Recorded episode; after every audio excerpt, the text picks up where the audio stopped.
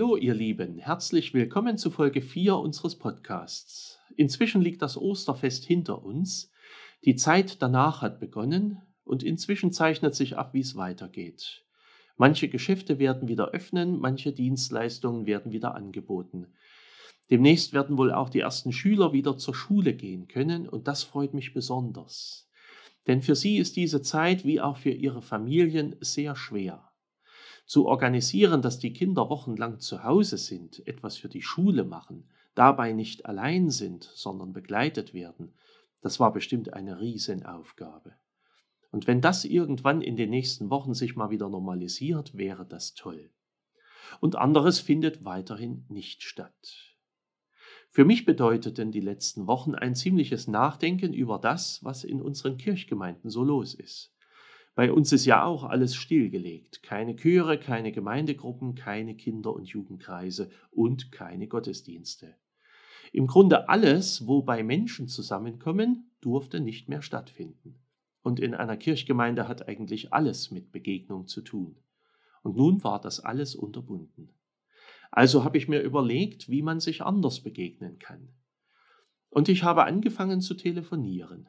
Das ist jetzt nicht so besonders innovativ, aber es ist eine ziemliche Aufgabe. Ich habe mir von einer Mitarbeiterin im Büro Listen anfertigen lassen mit allen Gemeindemitgliedern ab 65 Jahren. Und sie hat mir die Telefonnummern rausgesucht und jetzt telefoniere ich täglich mindestens drei Stunden. Früh um neun geht's los, um zwölf höre ich dann wieder auf. In dieser Zeit schaffe ich 15 bis 20 Telefonate. Die sind unterschiedlich, mal ganz kurz und manchmal auch sehr lang. Und am Nachmittag kommen oft dann noch einige Leute dazu, die ich vormittags oder an Vortagen nicht erreicht habe. Und ich begegne dabei den unterschiedlichsten Menschen. Ich begegne Leuten, die völlig allein sind, ohne Familie, ohne Möglichkeit, sich unterstützen zu lassen die es auf eigene Faust irgendwie hinbekommen müssen. Ich begegne Leuten, die den Einschnitt kaum spüren, für die es im Grunde weitergeht wie immer, denn sie sind Rentner, die Rente kommt immer noch, der Garten ist schön wie in jedem Frühling und so macht man seine Sachen. Ich begegne Leuten, die mich fragen, ob auch ich diese Zeit als ein Zeichen Gottes ansehe, um die Welt wieder zur Vernunft zu bringen.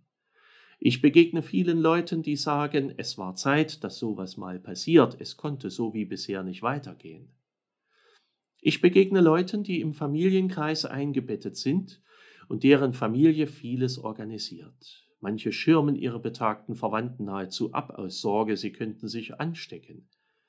Ich begegne umgekehrt auch Leuten, die würden am liebsten ihre Kinder und Enkel abschirmen, aus Sorge, die könnten sich anstecken. Ich begegne Leuten, die eine tiefe Sehnsucht danach haben, endlich wieder anderen zu begegnen, Stimmen zu hören, Menschen um sich herum zu sehen, Leute, die gerne mal ihre Enkelkinder wieder in den Arm nehmen würden. Ich begegne vielen Ängsten.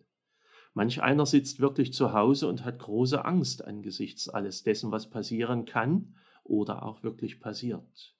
Es gibt viele Sorgen um die Existenz, Sorgen um die Familienunternehmen oder um die Geschäfte, Sorge um den weiteren beruflichen Weg der Kinder und Enkel und um die Schulaufgaben der Enkel und Urenkel.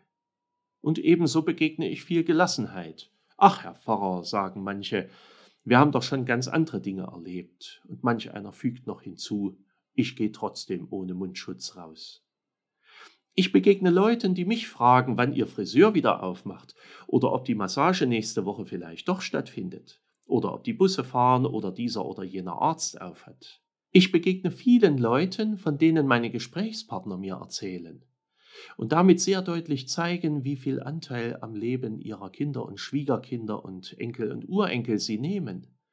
Und ich begegne auf meiner Telefonliste vielen Leuten, die ich gar nicht anrufen kann, weil sie keine Telefone mehr haben oder die Nummern nicht mehr veröffentlichen.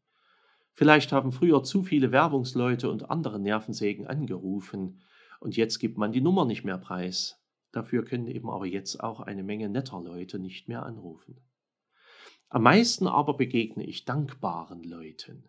Ich glaube, so oft wie in diesen Tagen habe ich noch nie in meinem Leben von Dankbarkeit gehört. Dankbarkeit dafür, dass man gesund ist. Dank, dass man liebe Menschen um sich hat. Dank für alles Kümmern und Machen der anderen.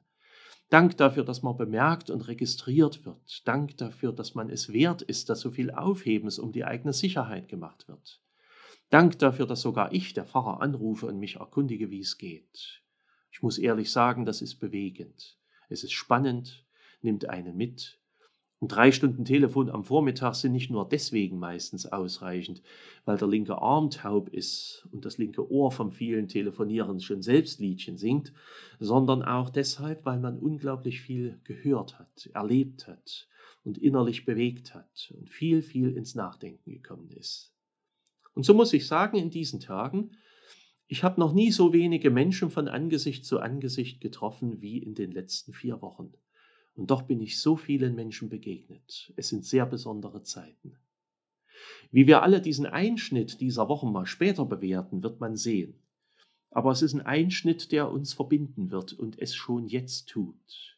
Jetzt helfen wir einander, wo immer es geht.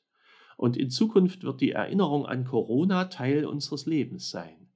Und jeder von uns wird zeitlebens wissen, was er oder sie während der Corona-Zeit gemacht hat. Ich wünsche uns allen, dass wir diese Zeit bestehen. Die Kranken mögen gesund werden und die Gesunden mögen gesund bleiben. Ich hoffe, dass wir an diesen Zeiten wachsen, zunehmen an Demut, zunehmen an Glauben, an Lieben und auch an Hoffen. Es gibt ganz viel Grund auch dazu. Seid alle herzlich gegrüßt, euer Pfarrer Schurig.